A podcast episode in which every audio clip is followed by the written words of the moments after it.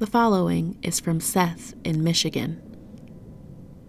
The scariest thing that's ever happened to me happened when I was fourteen years old. My mom's house had a storage room that had been converted into a small bedroom, which I share with my brother.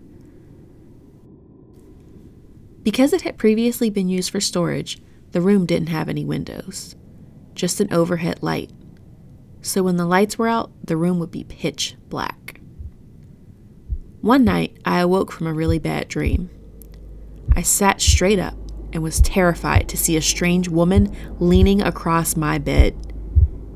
She was dressed in a really bright white gown, so bright that it seemed to give off a faint glow, and her hair and fingernails were both long and gray.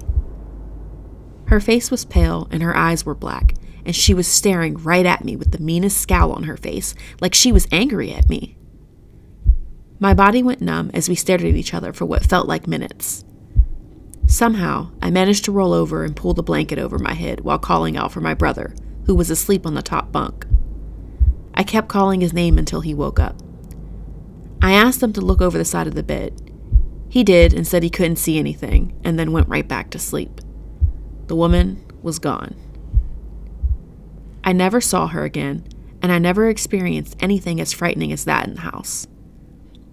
Sometimes I would hear what I thought were whispers, and occasionally I would hear footsteps coming down the stairs toward my room. My brother never heard or saw anything. The woman was scary, and I'll never forget her face. But here's the worst thing about that night. When I woke up and saw her leaning across my bed, she looked like she had been about to crawl into bed with me.